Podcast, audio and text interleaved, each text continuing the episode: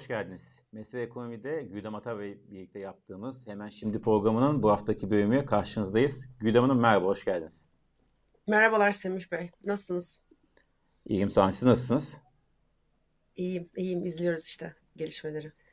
Evet, e, biz de bu yayına e, biraz daha geç yapıyoruz. Normal biraz daha erken yapacaktık. Sebebi de İstanbul Büyükşehir Belediye Başkanı Ekrem İmamoğlu'nun e, yargılandığı YSK üyenin hakaret iddiasıyla yargılandığı davanın duruşması vardı bugün. 14 ee, Aralık'a ertelendi e, dava karar için. Artık 14 Aralık'ta muhtemelen karar çıkması bekleniyor. Birkaç cümle bunu ederim ondan sonra ekonomiye dönerim. Buyurun. Yani bu hani işte şimdiye kadar bu kullanışlı bir şekilde e, herhalde iktidar tarafından masada tutuldu diyeyim. E, yargımız evet bağımsız e, ama e, hani bu başvurular bunun bu şekilde değerlendirmesi, neyse dava aşamasına gelmesi, siyasi yasan konuşulması e, hep bu işte Büyükşehir Belediyesi'ne seçim sürecinde bir kayyum atanıp e, oradaki e, rant iktidara mı geçecek ve tabii ki hani başkan adayı olur mu olmaz mı? Ben valla 14 Aralık'taki kararda e, karar açıklanmasını ve hani bu siyasi yasak falan olmamasını bekliyorum açıkçası. Evet, e, İmamoğlu hakkında ceza ve siyasi yasak istemiş savcı. E, bunu da söyleyelim. Ve evet. evet savcı istemiş. Bakalım ne olacak. Ve buradan ekonomiye geçelim. Kendi gündemimize geçelim. Ee, şimdi nereden başlayalım? Bu birkaç pozitif, ufak pozitif gelişme var. Onlardan da bahsedeceğiz. Ama önce cari açıkla başlayalım. Ee, cari açık Eylül ayında beklentiyi aştı. Aylık bazda 3 milyar dolar, yaklaşık 3 milyar dolar geldi. Ee, ne diyorsunuz cari açık e, bize ne gösteriyor? Şimdi cari açık verilerinin içinde bu ay itibariyle işte geçen haftalarda yapılan turizm sektörü gelirlerinin güncellemesi de var. Dolayısıyla Ağustos'ta da 40 küsur milyar dolardan işte 39 milyar 40 bandında kalmış oldu e, yıllık seviyede.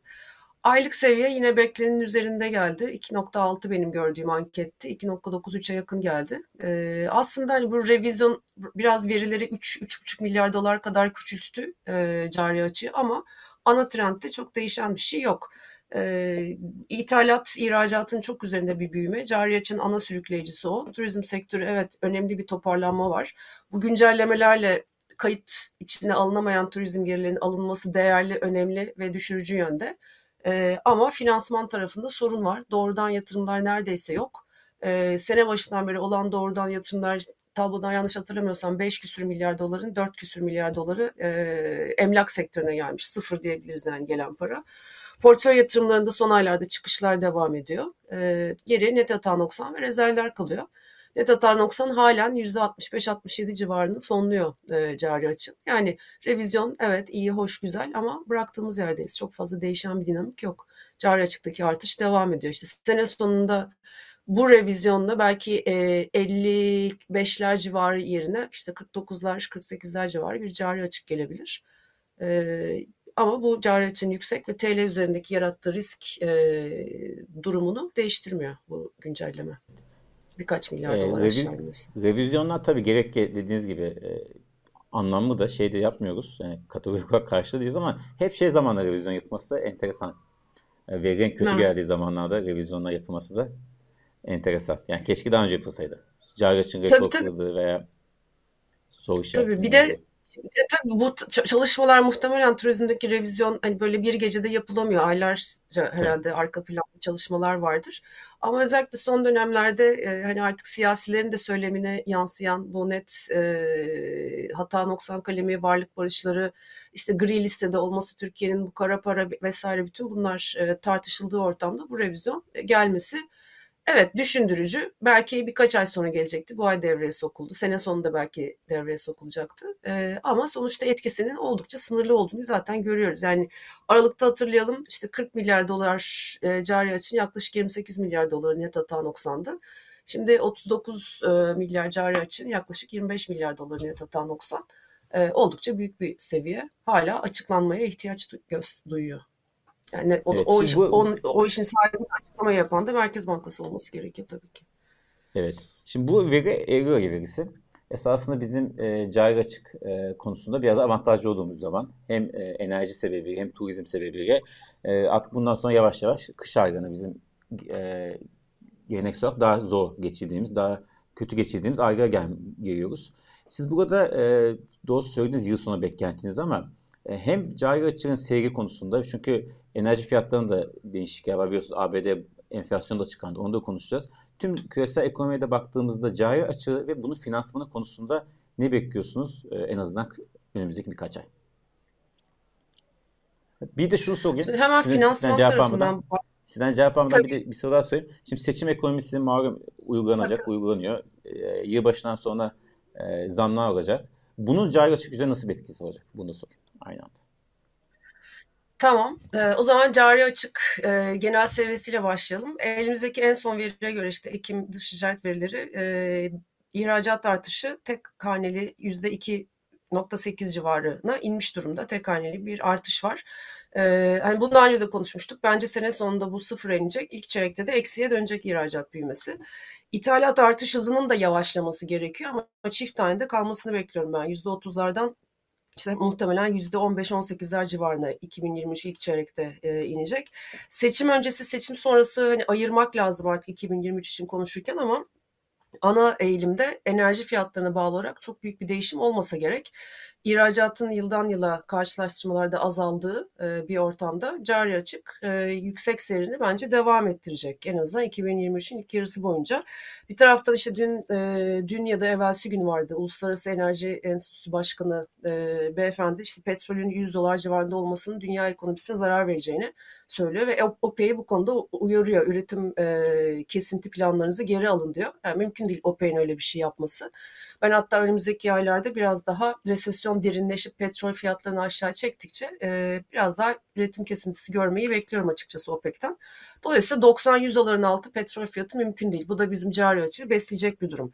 İkinci sorunuz finansman tarafının yapısında bir değişim olabilir mi? E, 2023'ün ilk yarısında seçime kadar olan dönemde olması için hiçbir sebep yok. Biz net hata 90 ağırlıklı gitmeye devam edeceğiz. Etmek zorundayız. Çünkü bu politika, bu hükümet, bu gidişat eşliğinde ne doğrudan yatırım ne portföy yatırımının gelmediğini görüyoruz.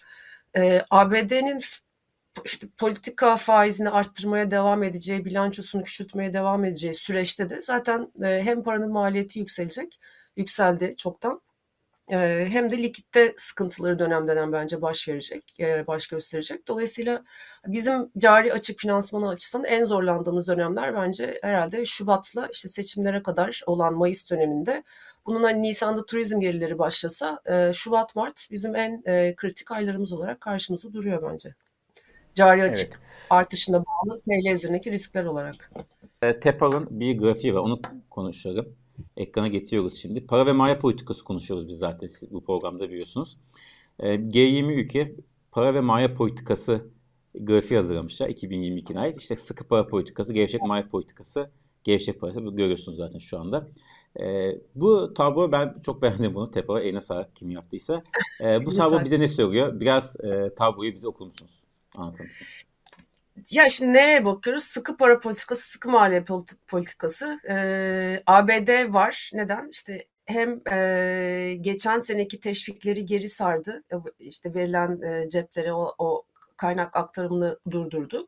Altyapı yatırımlarına yöneldi ama henüz daha harcamalar başlamadı ve enflasyonla mücadele ediyor. Dolayısıyla e, hani ABD, Kanada, Avustralya, işte Almanya, Fransa bütün bunlar İngiltere yüksek enflasyonla mücadele ettiği e, bilinen e, herkesce kabul edilmiş sıkı para ve sıkı maliye politikasıyla bu işte ilerlemeye çalışıyor.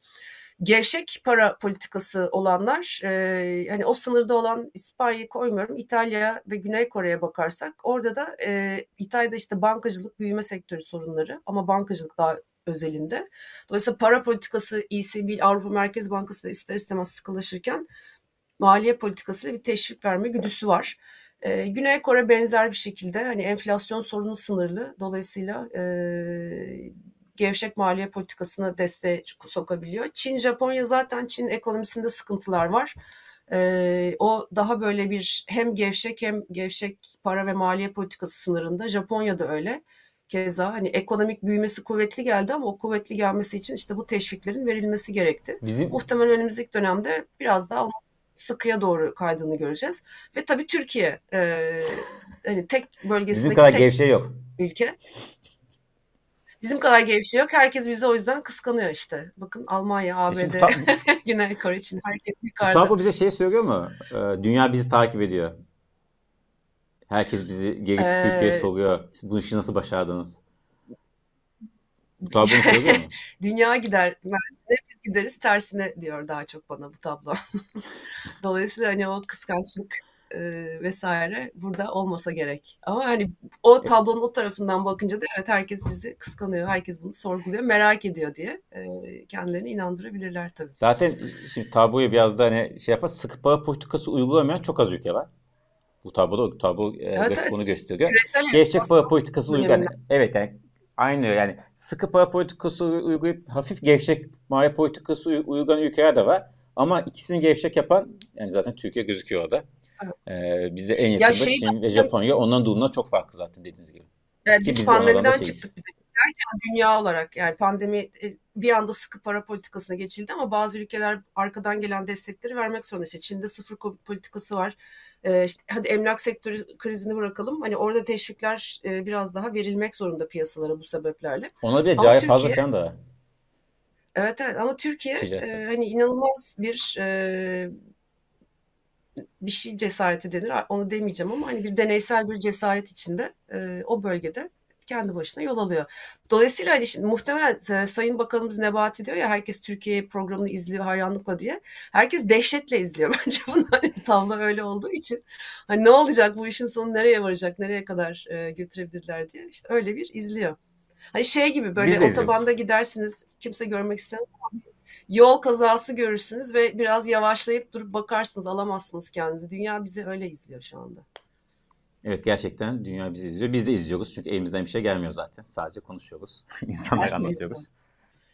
Evet. Şimdi e, döviz kurunu da konuşacağız. Öncesinde seyircilerimizden yorum ve beğenmeni rica edeyim videoya. Buradan da sanayi üretime geçelim. Sanayi üretim açıklandı. Pandemi sürecinden bu yana en düşük artış gerçekleşti. Ne diyorsunuz sanayi üretimindeki düşük artış? Düşük artış aslında e, aylık değişim bir önceki aya göre 1.6 işte daralma. Yani bu e, hep ne konuşuyorduk? İlk yarı 7.5 civarı, 7.5 civarı bir ekonomik büyüme, gayri safi milli hasıla büyümesi. Bunun muhtemel 3. çeyrekte 4'lere 5'ler civarına e, yakınlaşması ve 3. Çeyrek, son çeyrekte de ekonominin ciddi bir şekilde yavaşlaması. PMI'da e, son 8 aydır görüyoruz. E, bu diğer verileri de öncü göstergeleri de yansıyor. Bir taraftan işte sektörler, e, krediler sorunları var. E, kredi almakta bu Merkez Bankası politikalarıyla zorlanıyorlar. E, dün itibariyle işsizlikte bir artış başladığını gördük. E, hani eğer 9.8'e inandırıcı bulduysak e, en azından eğilim olarak 10.1'e çıkmış olması bence önemliydi Eylül ayı itibariyle. Dolayısıyla bir daralma ve yavaşlama döneminden bir daralma dönemine çeyrekten çeyreğe bence geçmeye başladık. Hani hizmetler burada sürpriz olabilir. Ee, ama alt sektörlere baktığımız zaman şimdi TÜİK'in karşı, e, verisi karşımda açık. Şimdi toplam 1.6 daralmış. Aramalarındaki daralma e, üretimde 1.6. Dayanıksız tüketim malı %2 e, daralmış e, dayanıklı tüketim malı 1.8 daralmış. Yani hem içeriden nefes kesiliyor tüketicinin e, hem de dışarıdaki talep e, bence artık çok elle tutulur şekilde yavaşlıyor. Bu da bizim sanayi üretimimize yansıyor. Ha, ne olacak? Biz bunun bu verilerin bu şekilde devam ettiğini, e, geçen seneye göre yılın ilk çeyreğinde biraz daha e, derinleştiğini göreceğiz. Ama böyle bir eksi beşler, eksi dörtler gibi büyümeleri de ben açıkçası beklemiyorum. Bu sınırlarda bu seviyede devam edecektir herhalde. Yine aynı soruyu soracağım. Ee, peki yılbaşından sonra değişik olur mu? İş talep canlanmasıyla birlikte. Ha, e, şimdi iş talep iş talep nasıl canlanacak? İş talep bir asgari ücret artışı bekleniyor. Değil mi? Hani sorunuz o evet. aslında. Memur, asgari... memur maaşları, emekli hepsi evet. artacak. EYT'nin de devreye gireceğini bugün öğreniyoruz. Evet. İşte bir buçuk milyon kişi için Ocak itibariyle.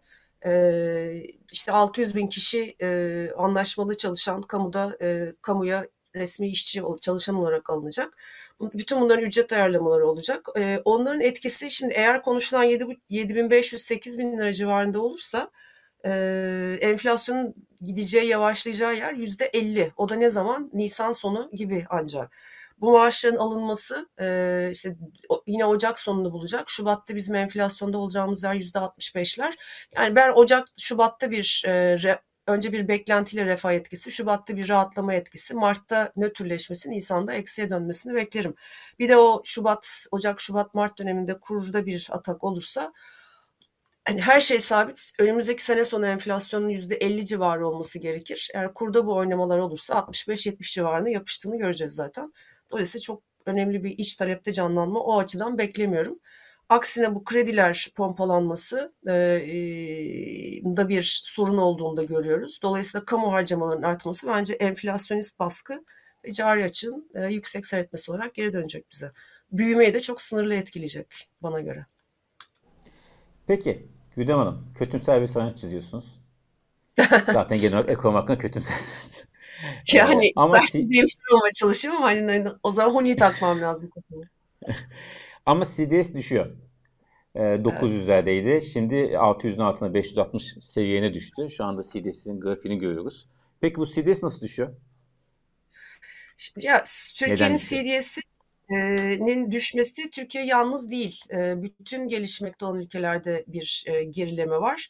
Buradaki genel beklentide sanıyorum işte resesyonla beraber Fed'in faiz artış politikasını beklenenden erken bir şekilde durdurabileceği, işte gelişmekte olan piyasalara tekrar sermaye akışları olabileceği vesaire vesaire. Yani Türkiye burada yalnız değil. Ama Türkiye'nin risk primi seviyesi, CDS seviyesinin hala oldukça yüksek olduğunu Geçen sene işte bu faiz indirimleri başlamadığı dönemde e, yanlış hatırlamıyorsam 300-330 bandında seyrettiğini, e, şu anda düzeldiği yerin de önemli bir e, seviyede yüksekliğe işaret ettiğini hatırlayalım. Bir de spekülasyonlar var. Hani spekülasyonları ben bilmiyorum doğruluğunu, yanlışlığını. Her ne kadar e, CDS primine içeriden müdahale etmek çok mümkün değilse işte bu döviz satışları olduğu gibi orada bir takım müdahaleler var e, kamu eliyle diye konuşuluyor. Ben bilmiyorum, bilgim yok ama gördüğüm genel e, gelişmekte olan ülkeler içinde bir hareket olduğu yönünde. Ama şimdi şöyle de bir şey var. Mesela CDS düşüyor. Nasıl yapıldığı ayrı bir konu. Ee, onu şey yapıyorum. CDS düşüyor. Döviz sabit. Borsada e, yaklaşık bir ay öncesine göre %30 civarında primli. 3500 lira değil 4500 bugün itibariyle. Borsada yükseliyor. E, e şimdi zamlar da geliyor. En kötüsü cennet. kaldığı bir cennet vatanımız. en kötüsü geride en kötüsü kaldığı e, dese birisi haksız sayılır mı? Ben çok haksız sayılırım en azından bence sayılır. Yani biz en kötüsünü en azından yani ben hani ekonomi olarak bakıyorum. Ekonomi tarafında en kötüsü de önümüzdeki dönem görmeye başlayacağız. Neden? Ee, işte işsizliğin bir kademe de olsa artması önemli bir sinyal. Evet aylık veriler içindeki tutarsızlıklar var önümüzdeki aya bakalım vesaire vesaire ama işte sanayi üretimi elimizde, cari açık elimizde, enflasyon elimizde, büyümenin çok önemli bir şekilde ilme kaybedeceği önümüzde. Bunun için e, işte kamu harcamaları artacak. Bunlar büyük riskleri açığa çıkarma potansiyeli taşıyor. Turizm gelirlerinin düştüğü sezon, dış borç ödemeleri var. Bence bayağı sıkıntılı bir döneme giriyoruz. Yani borsanın çıkması daha çok enflasyon bağlantılı ve bu kadar e, alternatif getirinin olmayışı ile ilişkili. Evet ekonomi güçlü gitti, şirketlere yansıdı ama şimdi de şirketlere 2023'ün işte ilk çeyreği itibariyle bu e, durağanlaşan ekonomik e, görünüm yansımaya başlayacak. Özellikle ihracat yapan şirketlere. Ben en e, en iyisinin geride kaldığını düşünüyorum bu sene içinde. Tam aksine. Bu tam tersi tarafa savurdunuz Güdem Hanım.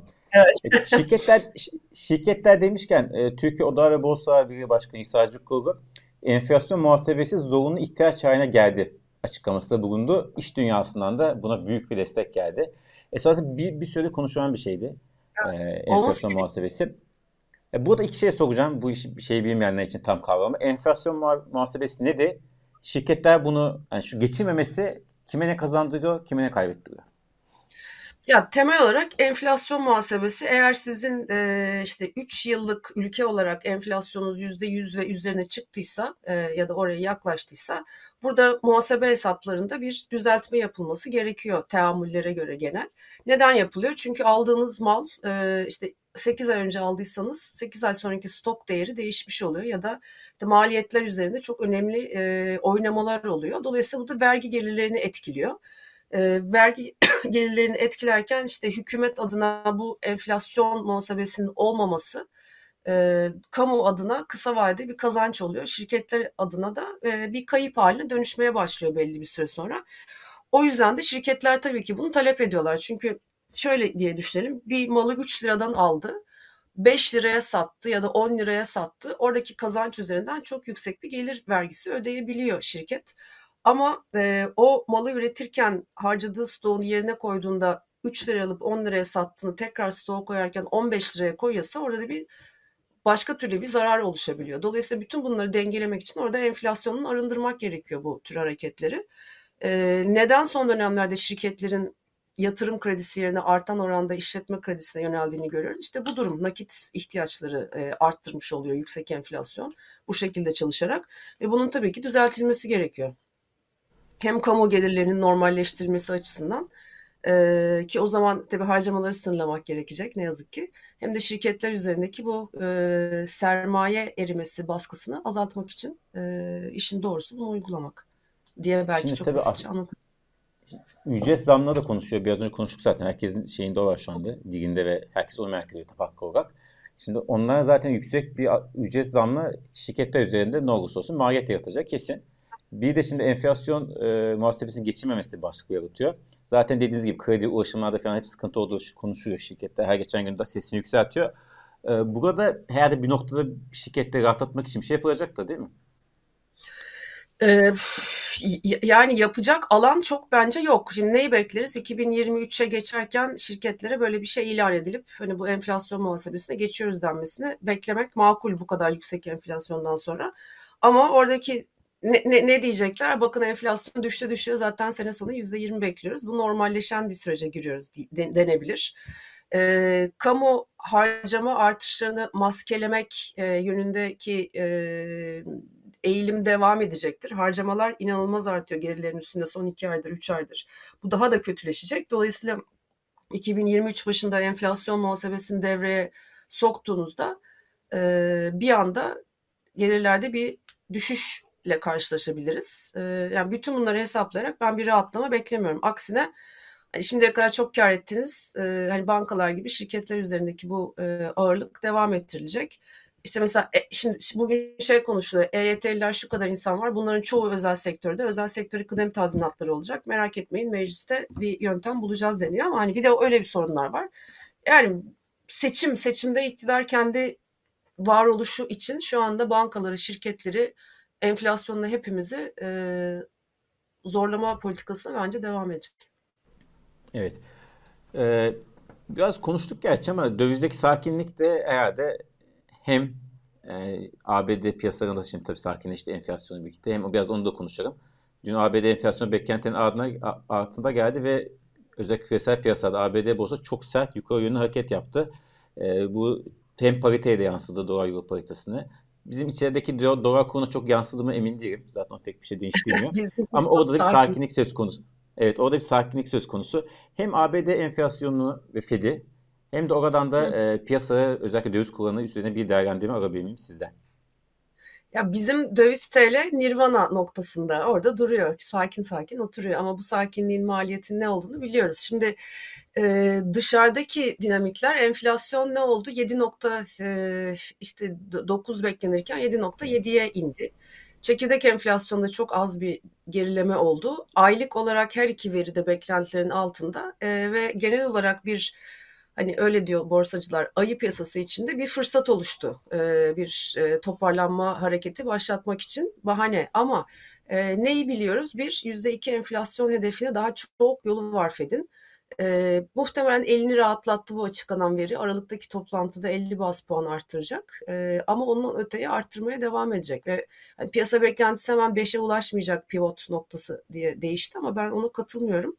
Dolayısıyla 5 ve belki biraz daha üzerini göreceğiz. Çünkü çok önemli düşüşler yok. Eğilim açısından çekirdek enflasyonda istikrarlı bir düşüş yok.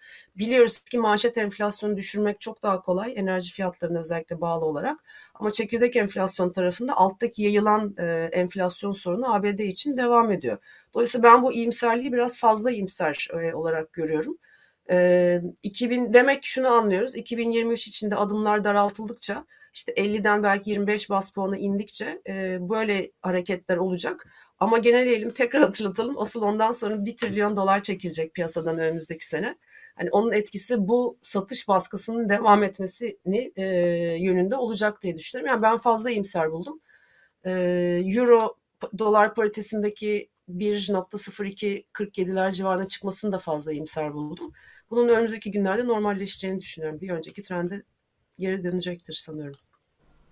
Evet.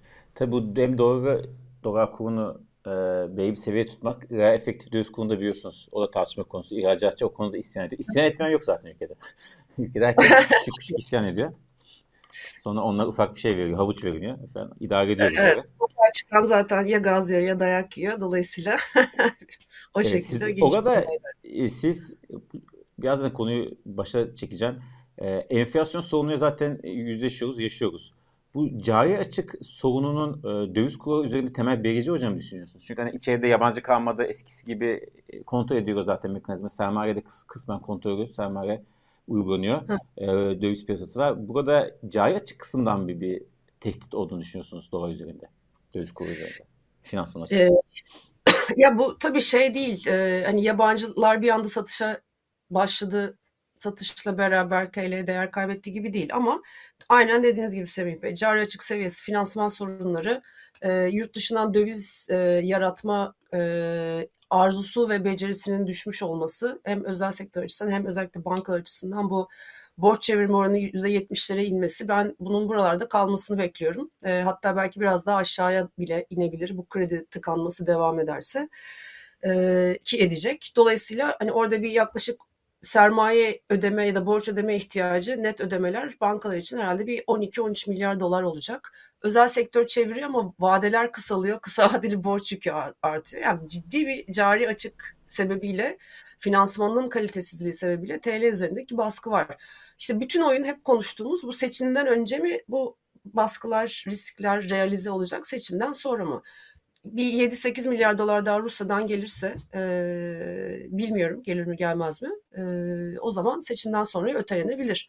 Ama gelmezse e, işte diyorum Şubat Doğrusu, Mart bu işin en karanlık dip noktası. Orayı aşarsa hükümet. Doğrusu bu şey söylediğiniz ABD'ye ilgili ama bu enflasyon düşük çıkması ve bu, bu, seyrin devam etmesi Türkiye ekonomisi açısından bir zaman kazandığımı niteliği olabilir mi? Yani Fed'in nispeten yumuşaması veya geciktirmesi. Veya en azından psikolojik ee, olarak bir hani piyasada fark ettiriyor. Muhtemelen olur çünkü işte dediğimiz gibi herkes bunun bir e, ciddi bir sıkılaştırma döneminin içinde olduğumuzu, bu dönemin çok kısa sürede bitmeyeceğini, çünkü enflasyonu yüzde işte dörtlerden yüzde ikilere yakınsamanın e, 2024 sonundan önce dahi olmayacağını herkes biliyor. Dolayısıyla Fed ciddi bir şekilde sıkı kalacak. E, bilanço daraltmasının o bir trilyon doların üstüne enflasyonun seyrine ve resesyonun keskinliğine göre o temposuna 2024'te devam edecek ama o tempoyu değiştirebilir. Dolayısıyla bu, bu önümüzdeki 6 ay faiz artışlarının e, daralması, manşet enflasyonu herhalde kaç şu anda %7.7 bunun işte 5.5'lara doğru inmesi e, piyasada böyle küçük küçük bayram havaları yaratacak. E, evet lehine olabilir bizim hükümetimiz Peki. adına da. Çok teşekkür ederiz evet. Güdem Hanım. Haftayı kapattık. E, haftaya yayınımızda hafta PPK var değil mi? Haftaya bir sonraki hafta mı? Bakmadım ama. PPK var. E, bugün ne? Haftaya haftaya. Haftaya olması lazım. O zaman PPK günü buluşacağız. Haftaya Perşembe günü. O zaman kendinize çok iyi bakın. İyi hafta sonu şimdiden. Sizler iyi hafta sonları herkese. Sağ olun.